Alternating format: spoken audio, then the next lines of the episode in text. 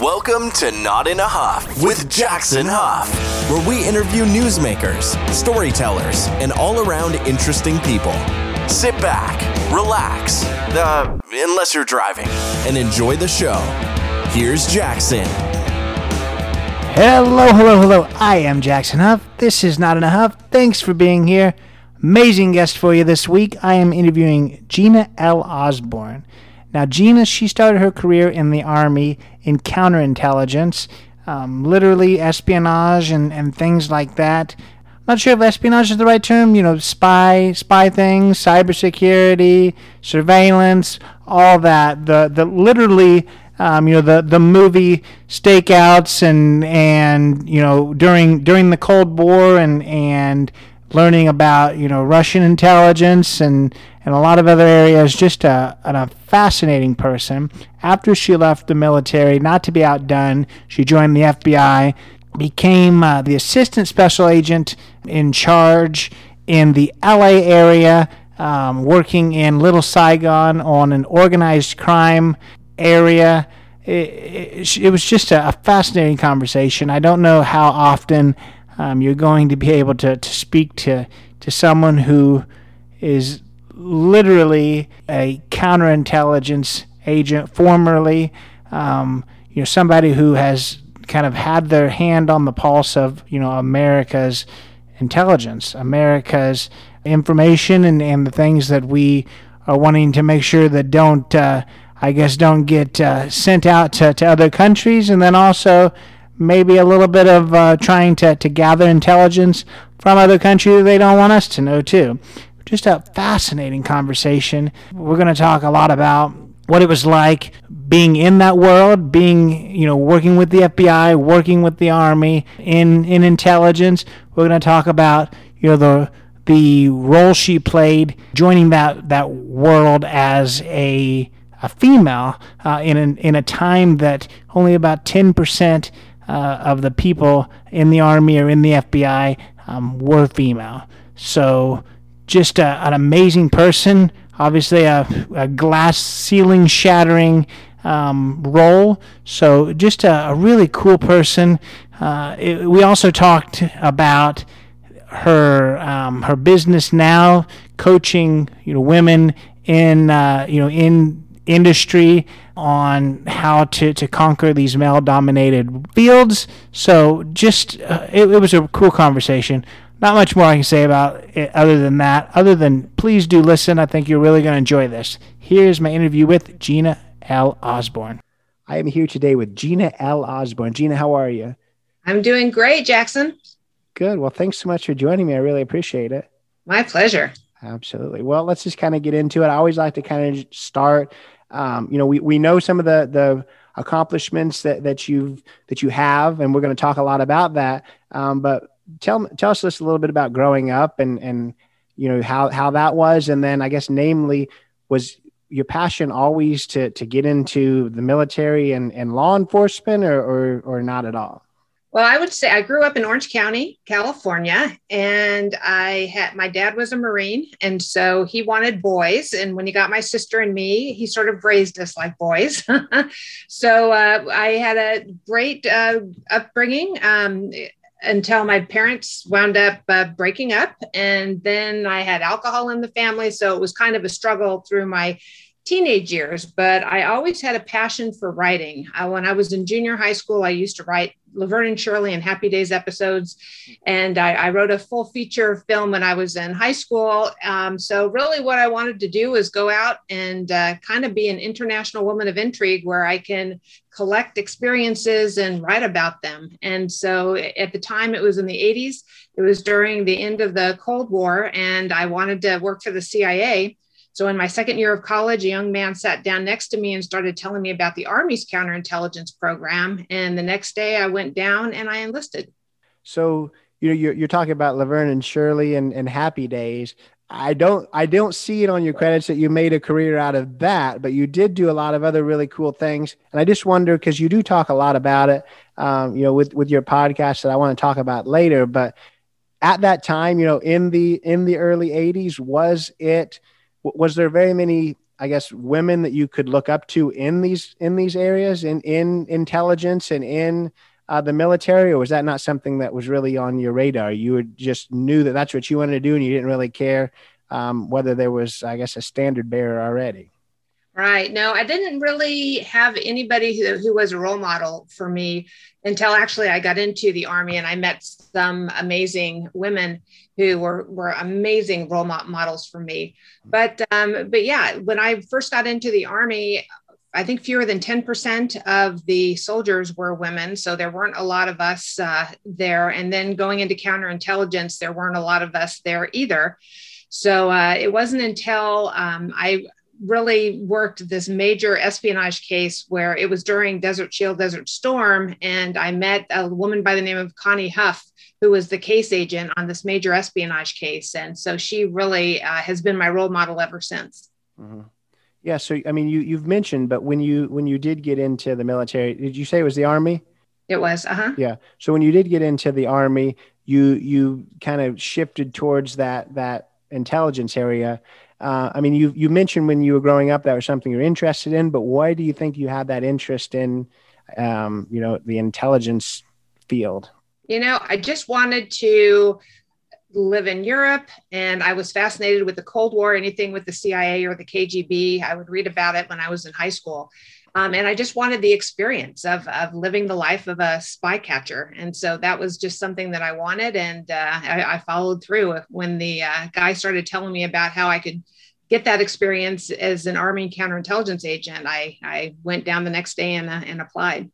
So is that a, is that a hard, I, I guess, area to get into? Cause I know like I, I work at, in recruiting for a college. So a lot of times we go to some of the same events that the army and things go to. So all these recruiters are saying, yeah, you can do this in the army, you can do that in the army. Is that an easy field to get into, or did that take, I guess, a lot to to actually accomplish? Yeah, you had to score really, really high on the uh, Army's as I think it's called the ASVAB test, whatever the test is to get into the Army. They score you on various things, and so you had to have a really high score in order to to get into that so yeah, um, I guess it was hard. It was harder to get into the FBI, but mm-hmm. uh, yeah, had uh, definite qualifications for people trying to get into the intelligence program. Yeah, yeah, no, that makes sense. So you kind of you you touched on just a second ago, but that was something that intrigued me when I was reading, I guess, your bio on your your website. Um, you talk about a high profile espionage case during the Cold War that you worked on. Sounds really intense. I mean, what what was what's that all about? What can you what can you tell us about that?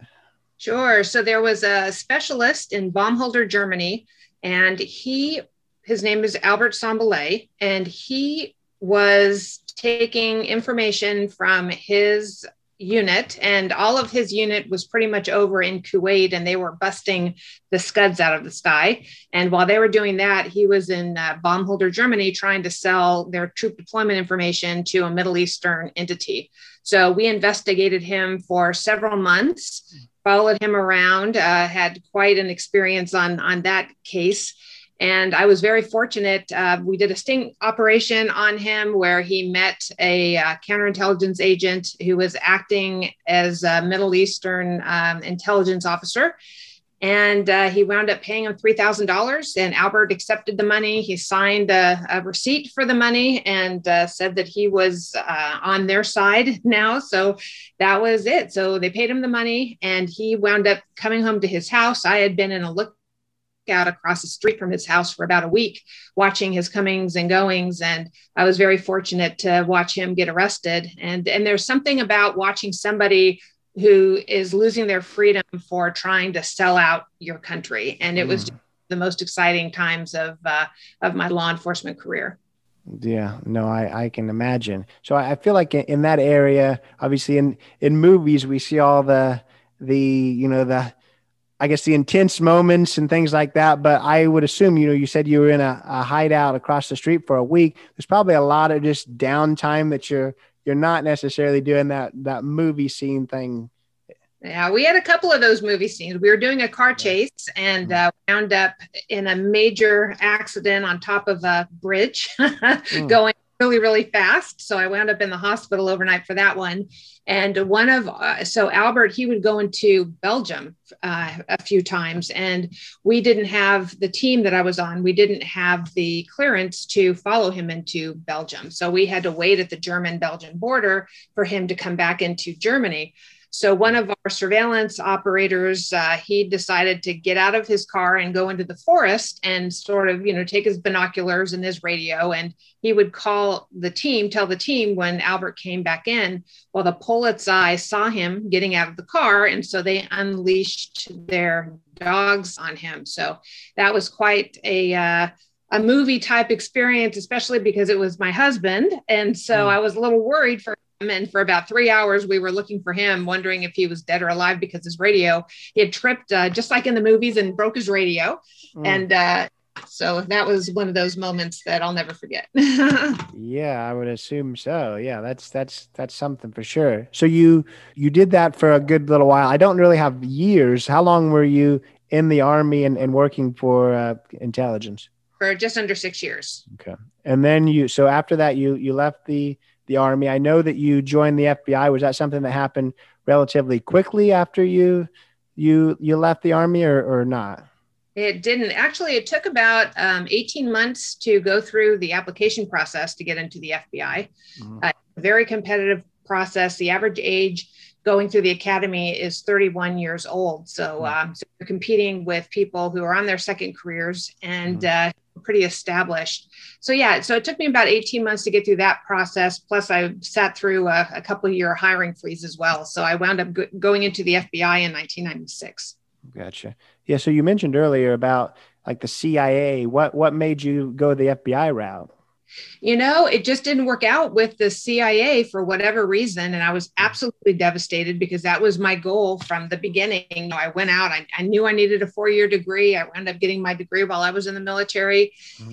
And it just, for whatever reason, didn't happen. And so the FBI, they opened up after their four year hiring freeze. And uh, so I was very fortunate to get through their process and, and which is a very hard process because it's about you know, testing and then interviewing and uh, polygraph and background investigation and physical fitness and all of that. So uh, yeah, it was really challenging to get in, but uh, I finally made it through. So when you, when you started with the FBI, I know you know one thing that you talk about is I, I guess again kind of working in in the intelligence area. But tell us just a little bit about your your career with the FBI. When I received my assignment, uh, I was very, very fortunate. You don't know where you're going to be stationed when you enter the FBI Academy. You find out five weeks later into the Academy. So I wound up going back to Los Angeles, and I was very fortunate to be assigned to a resident agency that was in my hometown. So I was very fortunate for that. And I was assigned to a counterintelligence squad because I had all this great Army counterintelligence experience. And they gave me a civil rights case where Thai girls were being brought into the United States and forced into prostitution. Mm. So my first case was sort of an Asian organized crime case. And as a result of my investigation, I wound up on a task force in the city of Westminster with three detectives and a DA investigator. And I was on that task force for about five years. And we worked everything from extortions to loan sharking, uh, drive by shootings, murder for hire, uh, all sorts of different counterfeiting. And uh, yeah, that was really an exciting time as well. Yeah, and I, that's that's something I'd written down. So that was in was that the organized crime task force when you I guess were working in Little Saigon? Is that right? Mm-hmm. Yeah, so, Little Saigon. Uh huh. So was was everything that you were doing was it related to to organized crime within the Asian community there, or was did it did it branch out into a lot of other things too? Gotcha. Well, Little Saigon in Orange County is the largest population of Vietnamese people outside of Vietnam. And this hmm. was the 90s. So the people who came over from Vietnam into America, you know, this was pretty much the first generation of those folks. So the gangsters that we were going after were gangsters in Vietnam. So they were super ruthless and they targeted their own community because they knew that the Vietnamese community would not reach out to the police because in their country the police was corrupt.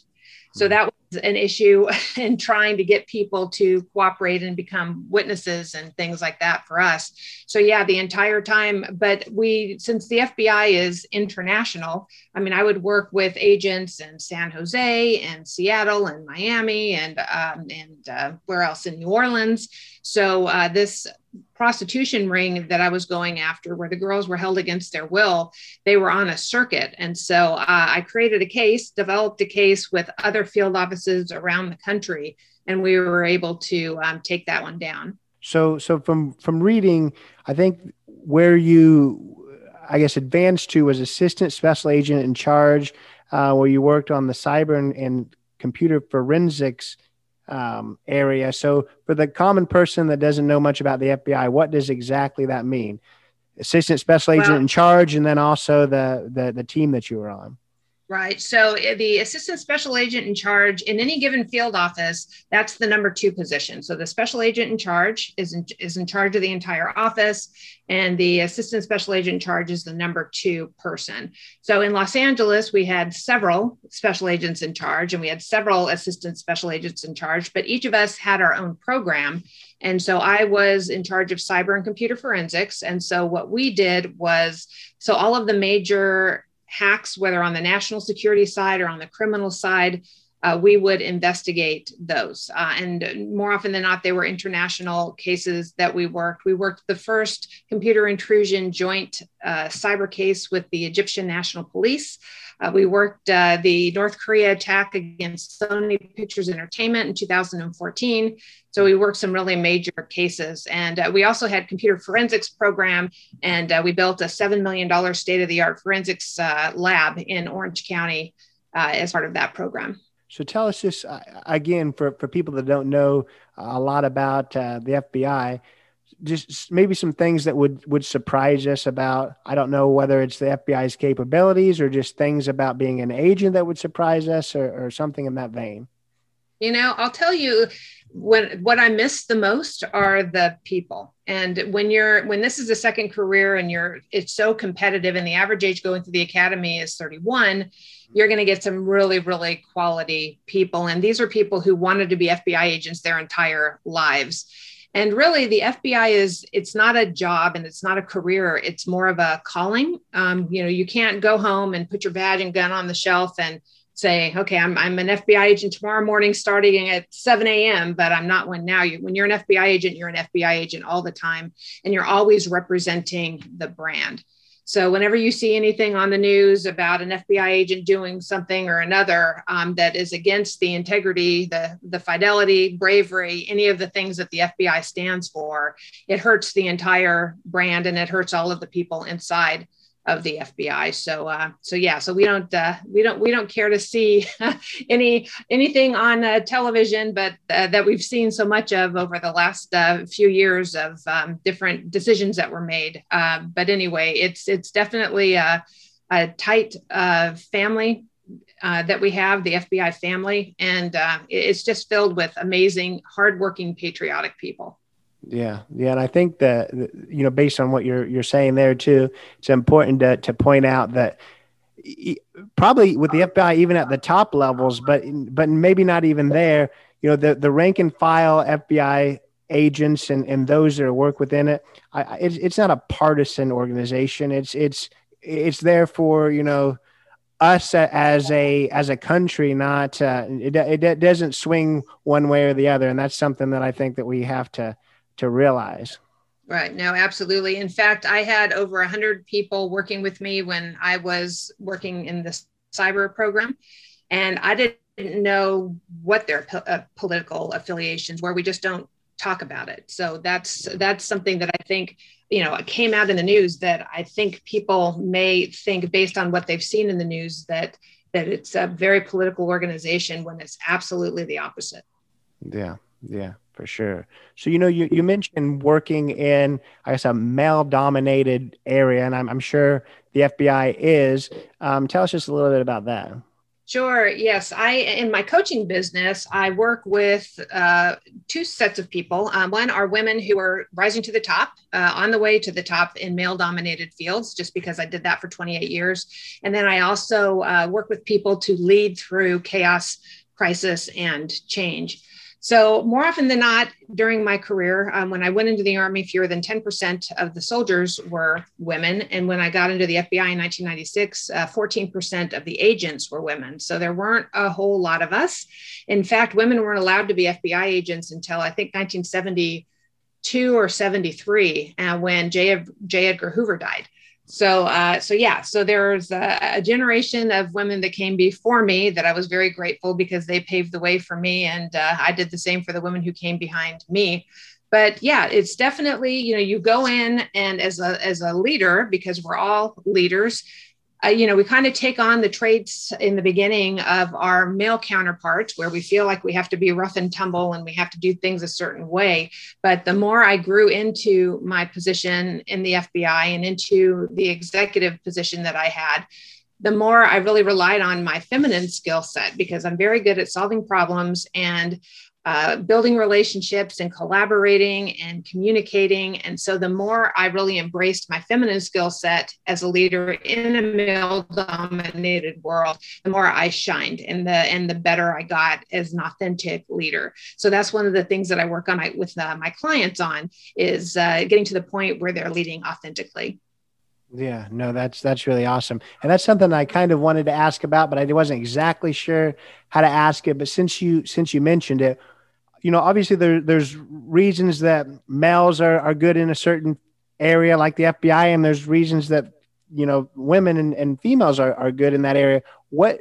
Why do you think some in some I guess roles within the FBI and things that you know the traits and the the feminine side actually is extremely beneficial?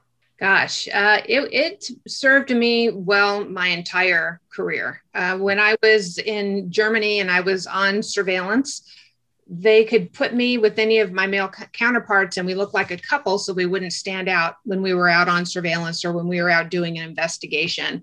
I remember one time I was working a uh, loan sharking case. And uh, the guy that they called the executor, because he was the one who would uh, break people's legs if they didn't pay the loan shark, I interviewed him. And for whatever reason, he told me everything. And uh, maybe he didn't think that there was anything wrong with charging 10% interest or breaking people's legs, but it was just funny. He just kind of told me the entire story and I wrote it all down. And then when we went to court uh, the following Monday, uh, he read the affidavit that I wrote and everything that he said. And I was walking him back to the marshals and he was shaking his head and he said, I can't believe you told people this, what I told you. So he thought uh, he was just telling. Uh, telling a secret to a friend i'm not sure what he was thinking but you know for as much as it helped you know there were other times where i was in environments where some of the men just didn't want to work with a woman. So, uh, you know, I think they kind of balance themselves out.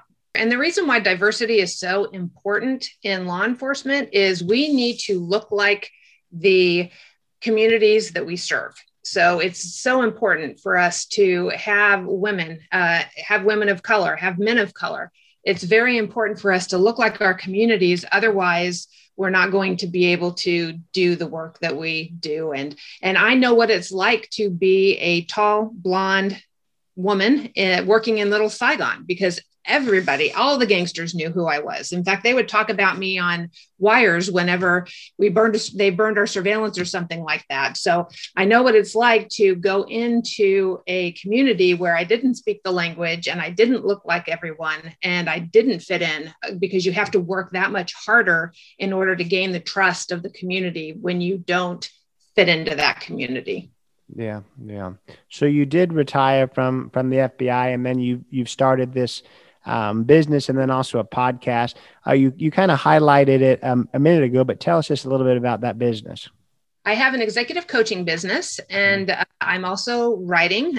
I'm, I'm taking my passion and I'm keeping my passion. I've written a couple of television pilots and I'm pitching them around Hollywood, pitching them around Hollywood right now.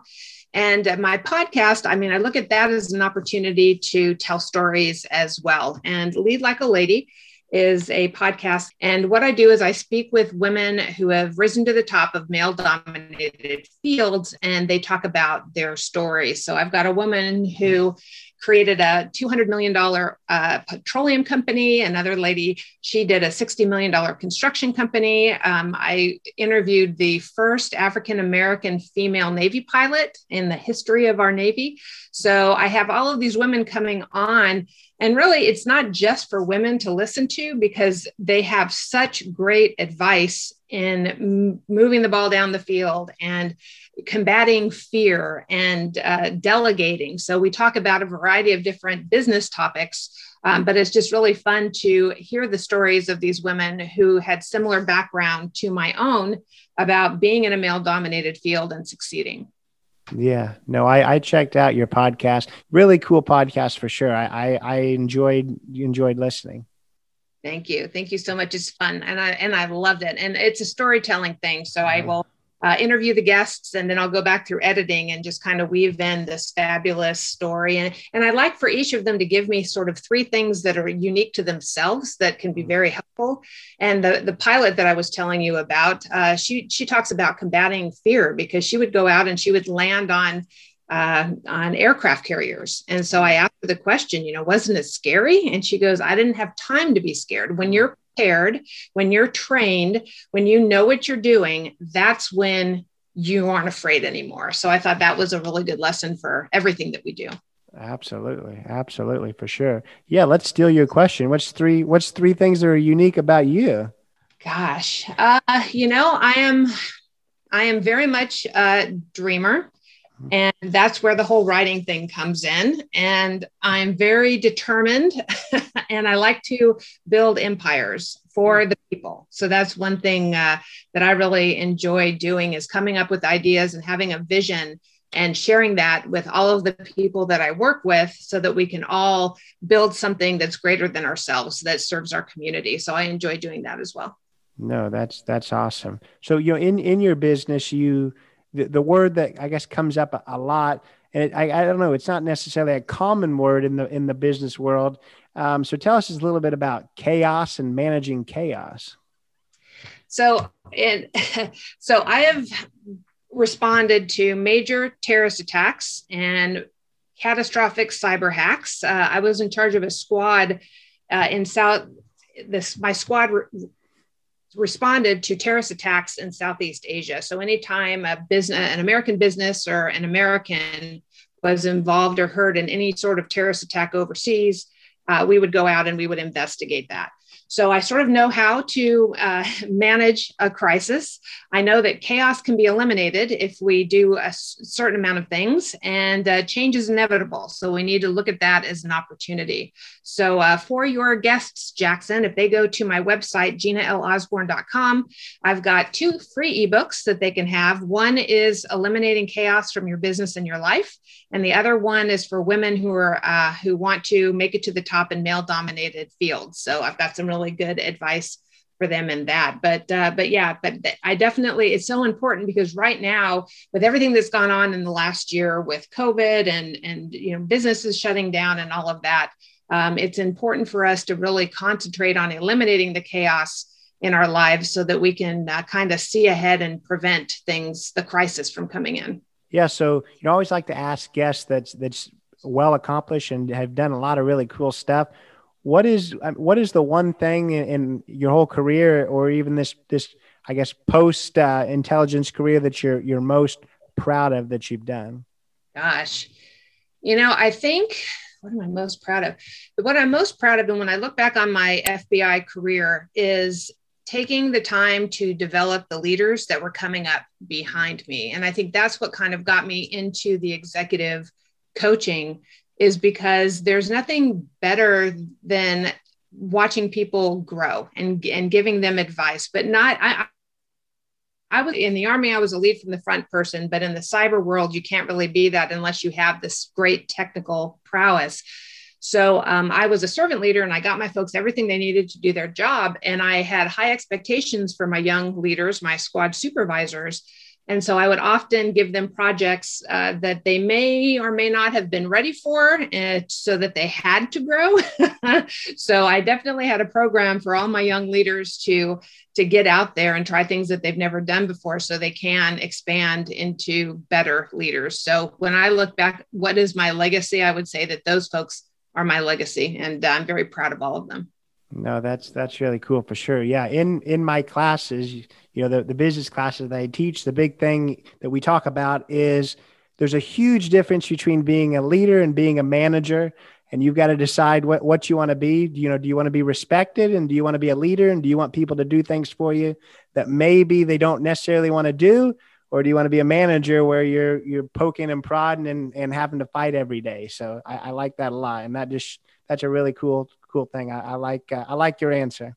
Yeah, well, I found that being a micromanager just kills creativity. Mm. And, and when you're and I was working with these amazingly creative cyber people and I learned that by giving them ownership in everything that we're doing, our program that we called it, and giving them the opportunity to have a voice and give their opinions and create programs and projects and do all of those things. I mean, it made them not only feel recognized for me listening to them and, and accepting what they are doing, um, but it really just made them grow and, and it made the program grow. So i that's what i've i've learned is if you micromanage all you're doing is killing pr- productivity and by or killing creativity. And when you kill somebody's creativity their morale goes down as well. So if you want high morale high productivity open it up and allow people to think their own way and don't tell them how to do things. Let them come up with their own ways of doing things. And that really makes people feel accepted and recognized and it makes them want to work harder with you. So yeah let's i mean pivot to something else just very quickly. When i was researching you um, you know I, I found that you you spoke on access hollywood on cybercrime. I just wonder how did you how did you develop the the subject matter expert uh, you know, to to go on and, and do those things too? Gosh, well, I worked cyber for 11 years, mm-hmm. and during that time, I, I painfully got cyber certifications, even though that I really don't believe I have the aptitude for it. Um, but when I went on Access Hollywood, I talked about romance scams. So I completely understand that. If uh, you want me to talk about computer intrusions and ones and zeros and all those other things, that's not uh, for me. But romance scams is kind of near and dear to my heart because I helped create a squad with one of my squad supervisors that uh, addressed people who were scammed by uh, these organizations. Um, and, and a lot of people think when it comes to romance scam, it's just some guy sitting in the basement of his parents' house scamming one person. But really, it's an organization of people who are um, getting these these victims to do illegal things as a result of the love that they have for them. So, uh, so yeah, that's kind of near and dear. I, I hate to see people to get taken advantage of. So that's one of my my pet projects. Yeah, I feel like you know the the easiest way to get people to do things is either something about money or something about emotions, and if you can play on one of those, that's that's uh, that's your golden ticket. Oh, yeah. And so many people think, oh, it would never happen to me. I would never let something like that happen to me. But these scammers are really good at what they do. And when you find a person and you meet their needs and you get their heart involved in it, um, we don't think with our heads anymore. We're thinking with our hearts. And we're hoping that even though it seems too good to be true, we really, really want it to be true. So we're willing to be kind of taken down that road. Um, but yeah, if you if you look, I mean, it's happening every day. So you really have to be careful. And they're not just finding you, they're not just finding victims on dating websites. They're also going on Facebook. They're going on um, gaming sites. They're going on LinkedIn. I mean, I've had a few times over the last year where people have reached out to me on LinkedIn uh, trying to develop a relationship, which you never would see, uh, you know, prior to COVID. I'll tell you, you're you're doing a lot of really cool things. Um, hopefully, people will check out that podcast because it's a it's a really cool one. But how can how can people connect with you and hear more? Uh, sure. So I do public speaking as well, and I talk about uh, I would speak to women's groups, and I also speak about leadership and leading through chaos, crisis, and change. So you can go to my website, ginalosborne.com. And then the podcast uh, is there as well. You can learn more about that. And uh, please subscribe. Uh, I'm looking if you. I would love for you to come and visit and subscribe. Absolutely. Well, I've appreciated like a lady. With, yeah, like I'm sorry. It. It's called Lead Like a Lady. Lead Like a Lady. Yeah, very, very good. Well, it's been a pleasure speaking with you. I really appreciate your time. Well, thank you, Jackson. This was fun. And that was my interview with Gina L. Osborne. What a cool person. What an amazing life she's lived and just continuing to do such amazing things. I learned so much just hearing about, you know, the world of counterintelligence, the world of like like we kind of talked about just breaking that that glass ceiling. I don't really love that term, but breaking that glass ceiling joining a, a world that was once dominated by males and just rocking it out. There's so many, so many reasons that you know this is a, an amazing area for anyone to join. She talked a lot about you know diversity in law enforcement and diversity in in all jobs. It's important for the workforce to look exactly like the people that they serve. So I just I enjoyed speaking to her. I learned a lot. I was just I was entertained. I was I was intrigued. It was just a cool conversation. Do check out her podcast. Do check out her website that she mentioned. Just just it was a it was a cool conversation and I, I I think that if it's something that you enjoyed hearing about, listening to that podcast is going to just be a a continuation hearing more of her story, but also hearing about some uh, other amazing, amazing women doing some some rocking things. So I will put all that information down in the description, just like I do with every episode. All of her contact information. Check her out. Continue checking us out. Always appreciate you listening. Check us out on Instagram, Not in a Huff Podcast, Facebook, Not in a Huff with Jackson Huff. Like that page. You can check us out on jacksonhuff.com. We're everywhere. Appreciate you being here. Appreciate Gina being here. Take it away, Chris. This has been Not in a Huff with Jackson Huff. Thank you for listening. Be sure to join us next time where we will interview another amazing guest who is sure to make you laugh or make you think. Or, hey, maybe even both. But until then, keep being awesome.